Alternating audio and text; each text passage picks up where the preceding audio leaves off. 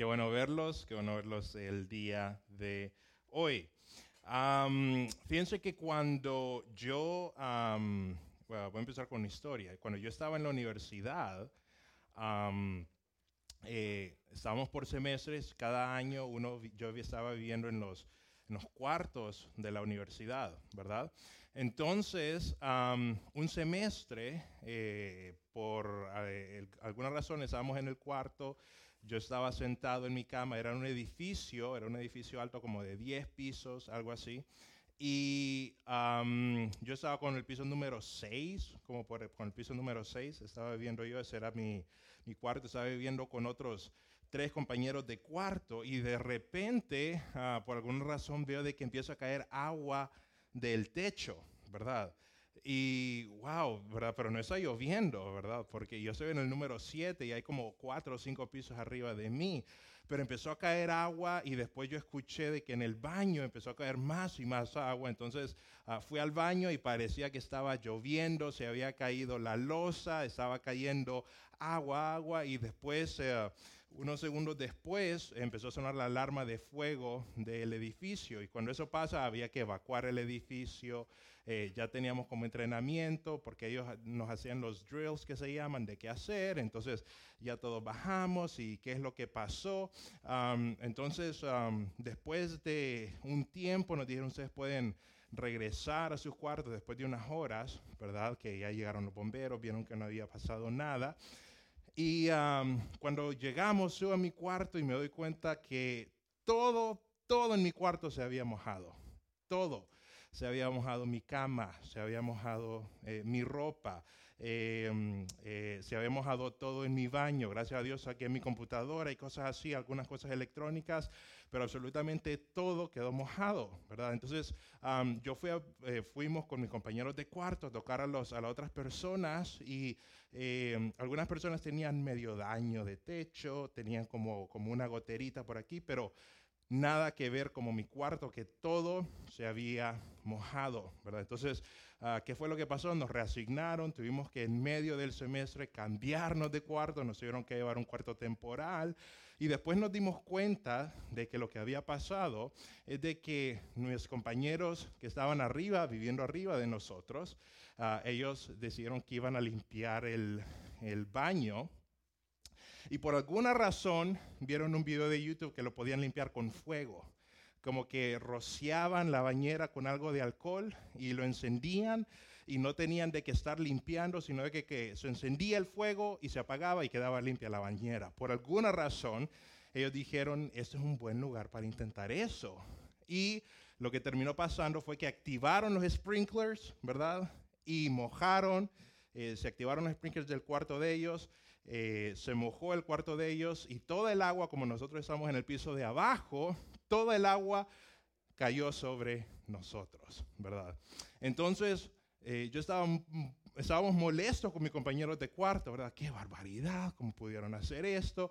Mojaron nuestros libros, mojaron nuestra cama, mojaron toda la ropa, nos tuvimos que mover a otro cuarto, algunas de las muchas de las cosas las tuvimos que botar, estábamos en un cuarto temporal, era un cuarto medio viejo donde nos movieron, fue un semestre súper incómodo, ¿verdad? Pero terminó el año, terminó el año y nosotros, bueno, vamos a regresar, ¿verdad?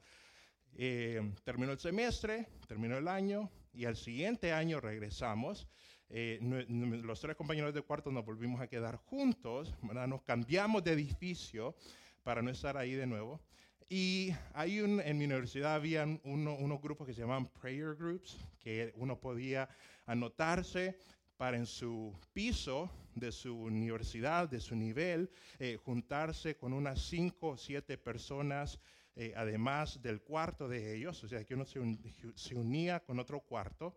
Y uno podía decir, yo me quiero unir con esas personas para tres veces a la semana unirnos y orar, ¿verdad? Entonces eso era el propósito de los prayer groups. Entonces nosotros como, como todos espirituales, mi cuarto dijimos, nos vamos a anotar para los prayer groups, para juntarnos con otras personas y orar y crecer en nuestra vida espiritual y, todo eso.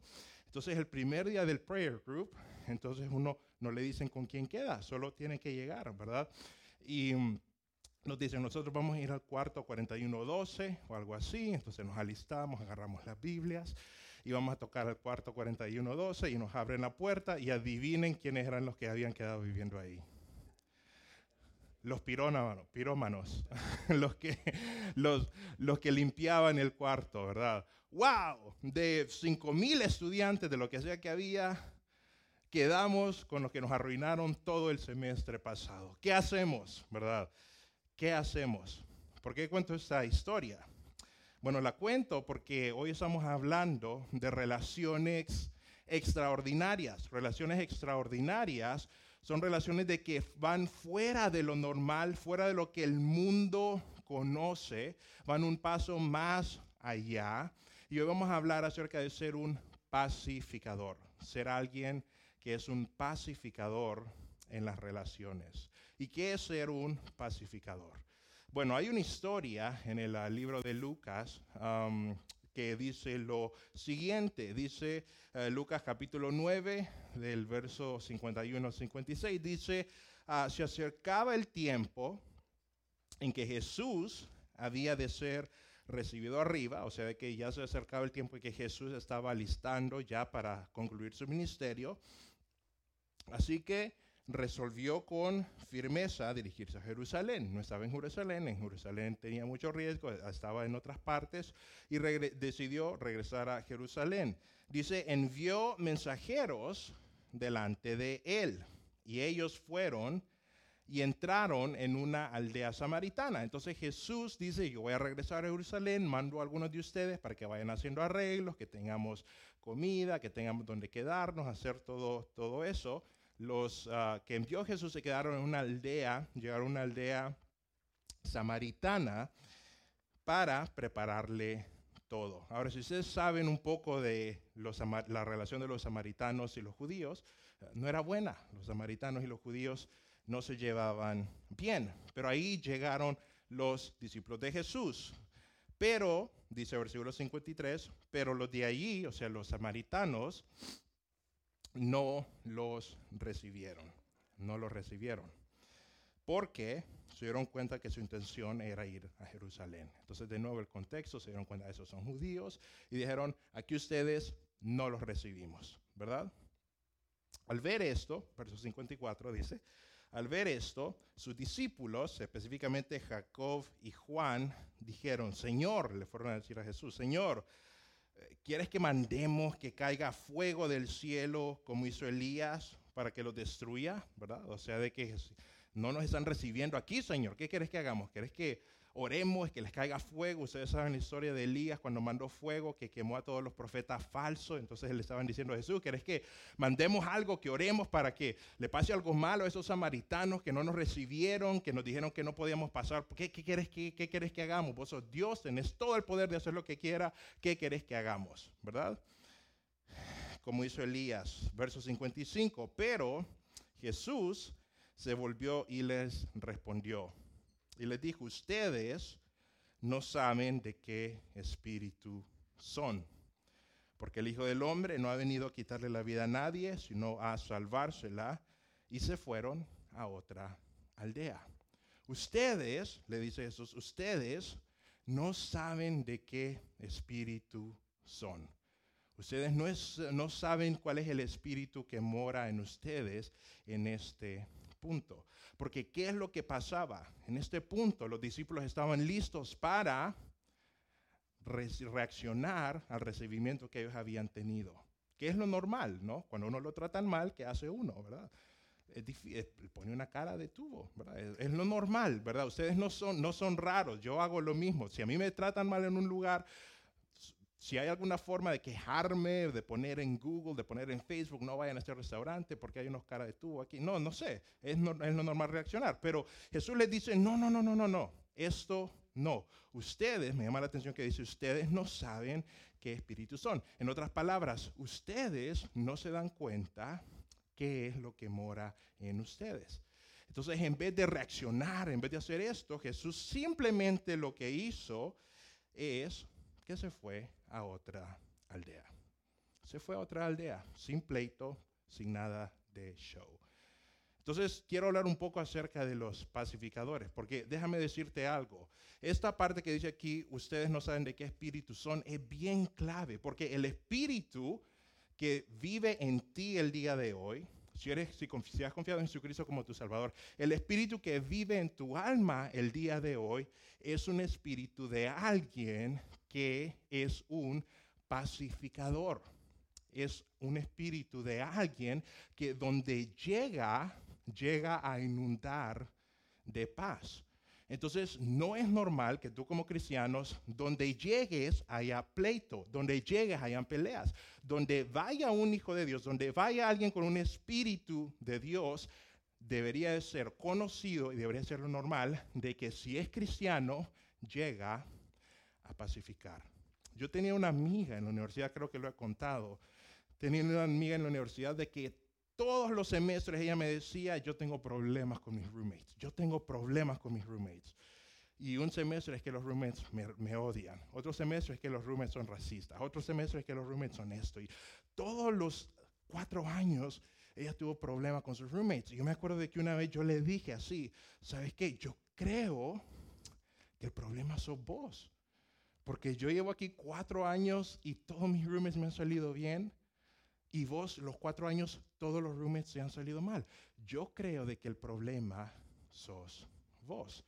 Y para muchas personas que dicen ser cristianos, lo normal sería de que cuando un cristiano, cuando tú llegas a tu trabajo, cuando tú llegas a tu familia, cuando tú llegas a tu relación inclusive con tu esposa, tus amigos, lo que, le debería de pasar y lo normal que debería pasar para un cristiano, para un hijo de Dios, es que llegas a pacificar, que llegas a llevar paz a ese lugar.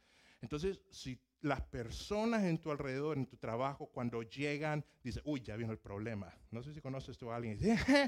ya, alístense que ya llegó papá, ¿verdad? Si tú eres esa persona, el espíritu, como dice aquí Jesús, no sabes qué es el espíritu que hay en ti. Porque el espíritu que hay en ti es, cuando llega, lo que las personas deberían decir es, ok, no hay problema, ¿verdad? Podemos respirar, él es bien tranquilo, ¿verdad? Aunque tu personalidad no sea de alguien tranquilo, pero el, el espíritu que lleva la relación a ese grupo de personas siempre es de pacificador. Entonces, pongámonos prácticos. ¿Cuáles son las características de un pacificador? ¿Qué hace un pacificador? Si yo quiero ser un pacificador, yo tengo el poder de Dios para ser un pacificador en mis relaciones. ¿Qué hace un pacificador? Bueno, hace tres cosas, hace un montón de cosas, pero vamos a hablar de tres. Lo número uno es de que un pacificador escucha más de lo que habla. Una persona que es pacificadora escucha más de lo que habla. Hay un proverbio, no está en la pantalla, pero lo pueden anotar, Proverbio 27, 14, que es ah, uno de esos proverbios que son como bien, uh, como bien chistosos, porque dice, bendecir al amigo a gritos y de madrugada es lo mismo que lanzarle una maldición. Bendecir a tu amigo a gritos de madrugada es lo mismo que lanzarle una maldición. Lo que quiere decir este verso en específico es que muchas veces lo único que necesitas tú para hacer de bendición a alguien es escucharlo, es no hablar tanto. Entonces, ¿qué hace un pacificador? Un pacificador es una persona que en sus relaciones, en su matrimonio, en su trabajo, con sus amistades, escucha más de lo que habla. Para algunas personas es bien fácil porque casi no hablan, pero para algunas personas se convierte un reto más grande. Entonces piensa ti en tus relaciones. ¿Será, será de que mis relaciones se podrían arreglar? ¿Será que mis amistades, será que mi matrimonio podría mejorar si yo escucho un poco más en vez de hablar? ¿Será de que no todo tiene que llevar mi opinión? ¿Será que no todo tiene que llevar mi punto de vista? ¿Será que yo no tengo que opinar, no tengo que tener una opinión sobre todo? ¿Será de que un pacificador simplemente necesite escuchar? Hace esta pregunta. Bendecir al amigo a gritos y de madrugada es lo mismo que mandarle una maldición. Entonces, número uno, un pacificador escucha más de lo que habla. Número dos, un pacificador cuando habla, habla para restaurar. Un pacificador cuando habla, habla para restaurar. Proverbios 16, 24, no es en la pantalla, pero dice Proverbios 16, 24, las palabras amables son un panal de miel. Endulza, endulzan el alma y sanan el cuerpo. Cuando tú hables, cuando las palabras salgan de tu boca, siempre debes estar atento a que tus palabras sean palabras que sanen, que restauren, que eleven. Porque es muy fácil de que a nosotros se nos salgan palabras y a veces es un, es un ejercicio solo de poner atención. Muchas veces nosotros cometemos errores con nuestra lengua simplemente porque no ponemos atención. Entonces creo de que también es un ejercicio de ser intencional en qué es lo que sale de tu palabra. Pero un, este, un buen, ah, una buena cosa en tener en mente es que todo lo que mi palabra salga sea como un regalo. Lo que hay adentro es verdad, pero arreglado con amor. Entonces, para ser un pacificador, no es que vas a mentirle a la gente, pero las verdades que van a salir de tu boca, que siempre estén adornadas con amor. Entonces, ¿será, de nuevo, volvemos a las preguntas, ¿será que tus relaciones, será que tu matrimonio, será que tus amistades, será que en tu trabajo esas relaciones se podrían mejorar arreglar o se podrían nutrir si solo tú decides hablar para restaurar. Si tú decides levantar tu voz, usar tu voz para cosas que ayuden y levanten y restauren a los que están a tu lado. Jesús lo hacía todo el tiempo. Si Jesús no tenía nada que decir, no decía nada. Y cuando Jesús decidía hablar su boca, lo usaba para restaurar, para sanar, para decir la verdad adornada en amor. Entonces, ¿qué hace un pacificador? Un pacificador escucha más de lo que habla, pero cuando habla, habla para restaurar. Una buena idea para tu vida es menos críticas, menos opiniones, menos este, estar opinando y más estar hablando cosas que van a ayudar, que van a restaurar, que van a sanar. Y a veces es difícil, específicamente cuando estás en un, digamos, como en una pelea con tu esposa. Es como, aún en los momentos difíciles que estás peleando, que estás discutiendo, tú puedes seleccionar tus palabras para lo que salga de tu boca siempre. No importa la situación, lo que salga de tu boca siempre restaure, ayude y eleve a la otra persona. Entonces, ¿cómo estás tú en esa área? ¿Estás escuchando? Puede que estés escuchando. ¿Estás hablando? ¿Qué es lo que estás hablando? Un pacificador habla y lo que sale de su boca siempre construye, nunca derriba. Y la tercera cosa que hace un pacificador es de que un pacificador toma la iniciativa, porque nosotros podemos decir, pacificador, paz, significa ser reactivo, significa estar como relajado, que nada hablo, ¿verdad? Bien relajado, pero pacificador no es algo pasivo. Ser pacificador también tiene un elemento de proactividad, un elemento de tomar la iniciativa. Por ejemplo, en tus relaciones, un pacificador, si hay alguien que es pacificador, es tu amigo y es pacificador, cuando tú falles, una persona pacificadora va a tomar la iniciativa de corregirte en amor no se va a quedar callada.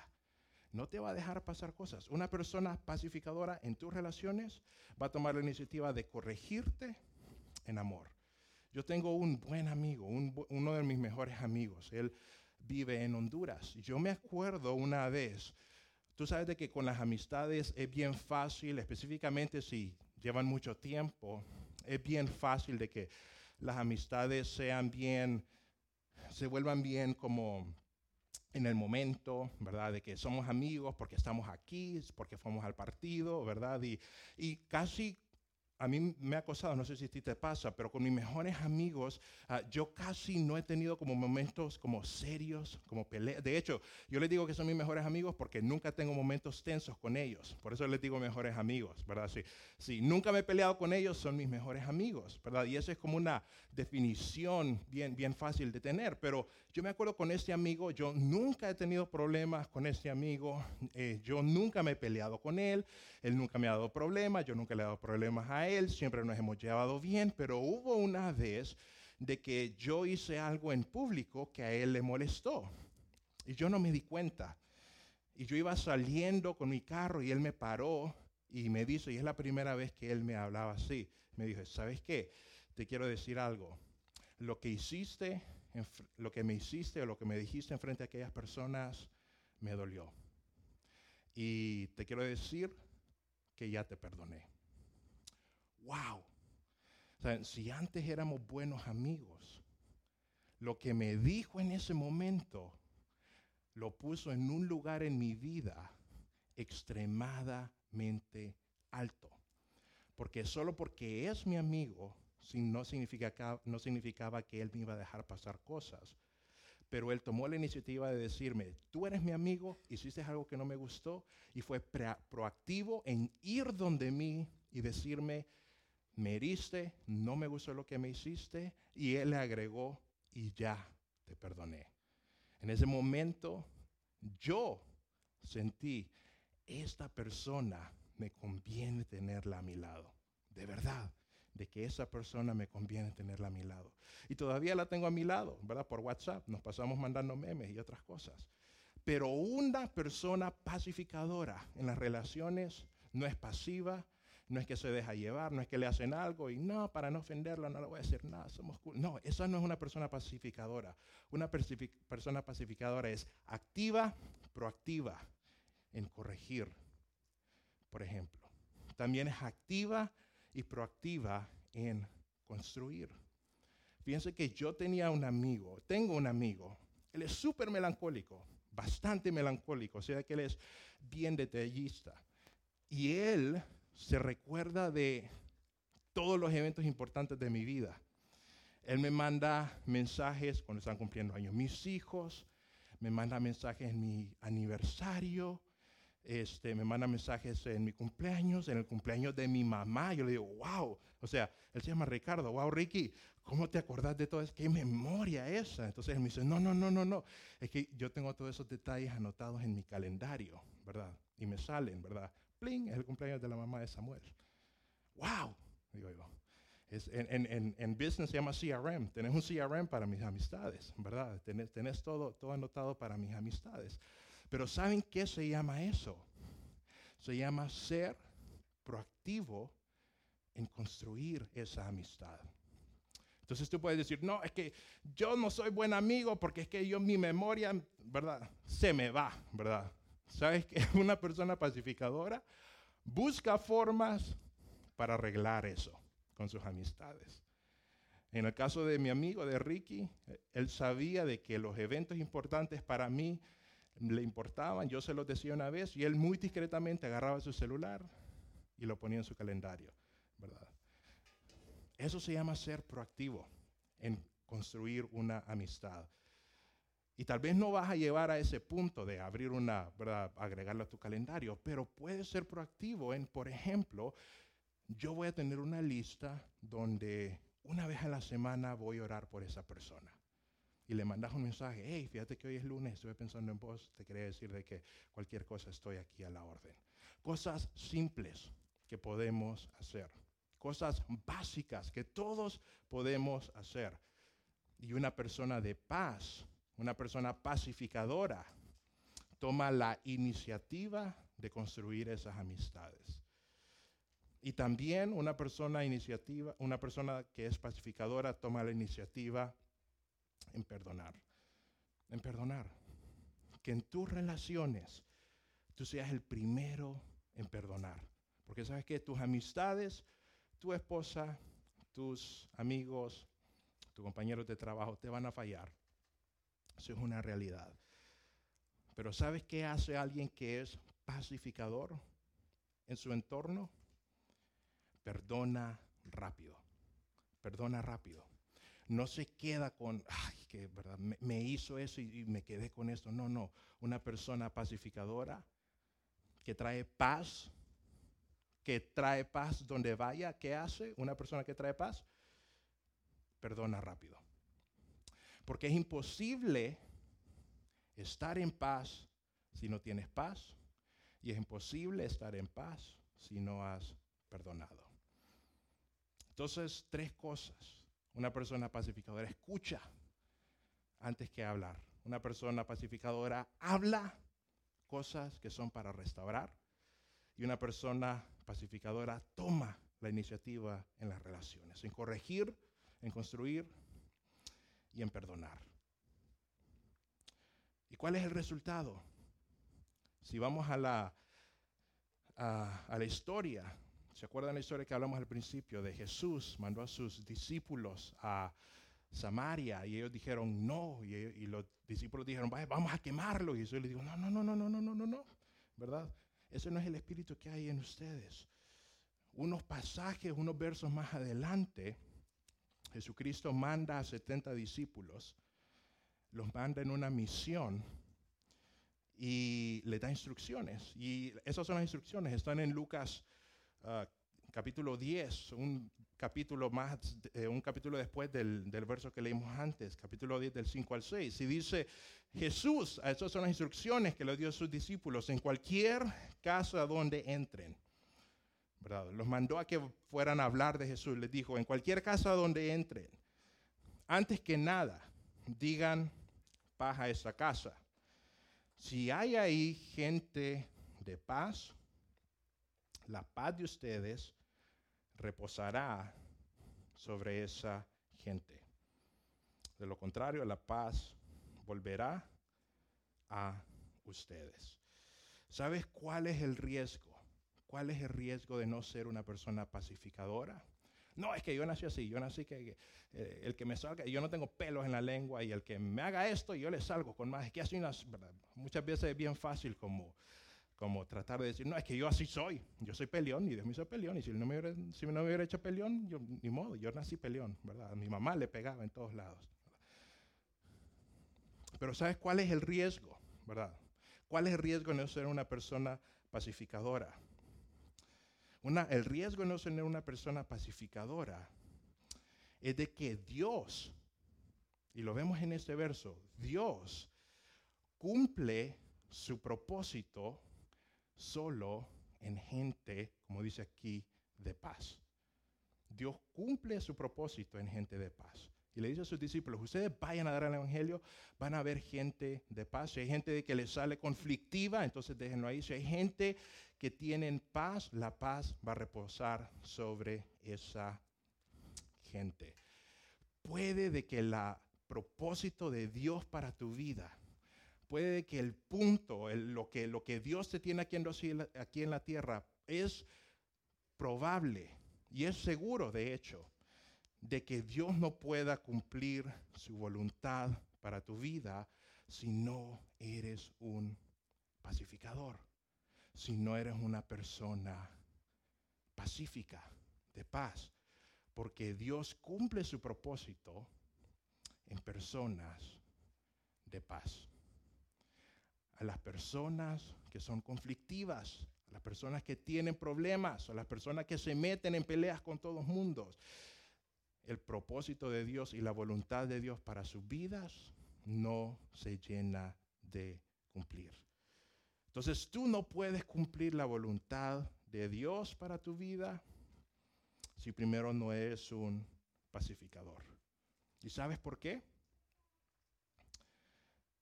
Porque la voluntad de Dios para tu vida, el 100% de las veces, no sé cuál es el plan de Dios para ti, pero sí te puedo decir esto. El plan de Dios para tu vida, el 100% de las veces, incluye relaciones. El plan de Dios para tu vida no es un plan para ti solo, es un plan para ti en conjunto.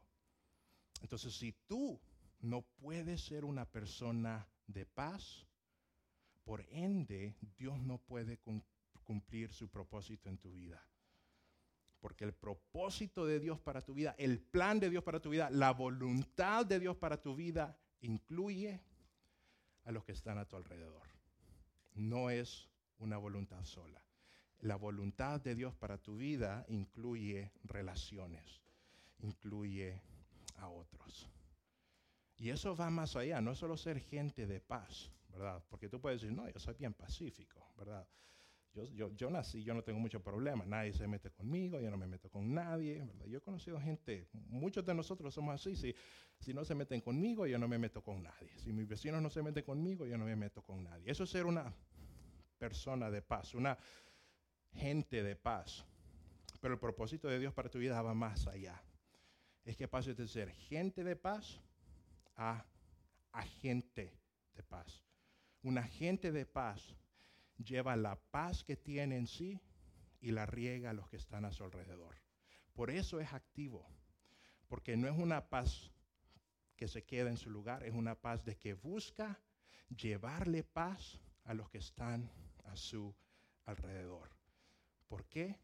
Porque la paz recibida de Jesucristo es fácil esparcirla con otras Entonces paso de ser una persona de paz a buscar oportunidades para llevarle paz a tu matrimonio, a tus amigos, a tus amistades, a los que te rodean.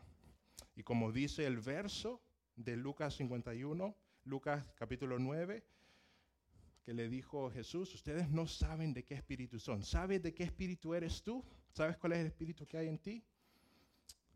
Si tú has confiado en Jesucristo como tu Salvador, el espíritu que hay en ti es un espíritu que lleva paz. Y riegas esa paz a todos los lugares que hay. Esa es la pregunta para ti hoy. ¿Tienes esa paz hoy?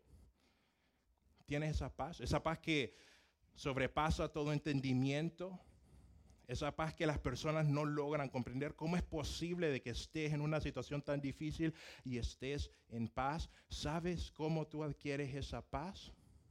Teniendo una relación cercana con el príncipe de paz. Teniendo una relación cercana al único que ofrece esa paz. Entonces, mi pregunta para ti hoy, para los que nos están escuchando en las grabaciones, lo que sea, es, ¿tienes tú esta paz en tu vida? ¿Tienes tú el príncipe de paz en tu corazón. Porque ese es el primer paso para ser un pacificador. Tener una relación con el príncipe de esa paz. ¿Por qué no nos ponemos de pie en ese momento? Y voy a hacer una oración rápida. Voy a hacer una oración para las personas de que ya han aceptado a Jesucristo como su Salvador, quieren tener paz, pero también quiero hacer una oración por las personas de que dicen, ¿sabes qué? Yo necesito esa paz en mi vida. Yo no tengo esa paz en mi corazón. Yo quiero esa vida que lleva y sale y contagia de paz a las otras personas. Padre, gracias por tu amor, gracias por tu misericordia, Padre. Te ruego, Señor, por las relaciones, Señor, entre nosotros. Te ruego por las relaciones, Señor, de nosotros con los que nos rodean, en nuestros trabajos, en nuestras familias. Te ruego, Señor, que nosotros donde vayamos, donde estemos, Señor, donde pongamos nuestro pie, Señor, nosotros demos la paz que nos ha sido recibida por medio de Jesucristo, Padre. Padre, tú nos amaste, tú moriste por nosotros y nos diste paz, nos diste una razón para no preocuparnos, nos diste una una eh, oportunidad, Señor, para siempre, Señor, buscar restaurar relaciones, Señor. Tomaste el primer paso para aceptarnos, Señor. Que nosotros, Señor, esa paz que recibimos, donde sea que vayamos, la extendamos, Padre. Que seamos pacificadores en nuestra casa, en nuestro trabajo, en la iglesia, en el supermercado, donde sea. Y que la gente note esa diferencia y te dé una oportunidad gracias a nuestro comportamiento, a nuestra paz, a nuestro caminar. Y Dios, si tú eres una persona que que está viendo, tomando sus primeros pasos, eh, ah, nos está escuchando o está aquí dice, yo estoy experimentando esto del cristianismo, no sé si dar el siguiente paso, quiero hacer una oración contigo el día de hoy para que el día de hoy tú puedas recibir esa paz de Dios por medio de una relación con Dios. Haz esta oración conmigo. Padre, yo tengo preocupaciones, yo tengo problemas en mi vida, Padre. Hay relaciones en mi vida de que están quebradas, hay momentos, Señor, en mi vida donde no logro, Señor, tener paz, Padre. Pero el día de hoy, Señor, tú me ofreces ser tu hijo por medio del sacrificio de Jesucristo en la cruz. Y yo acepto ese regalo.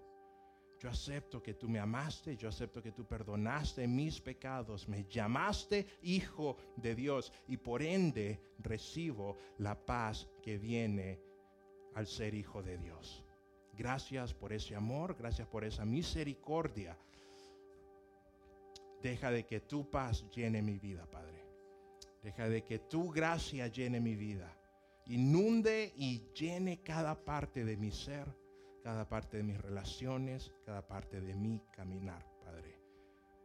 Gracias porque ahora yo, yo puedo extender esa paz porque la he recibido de parte de ti.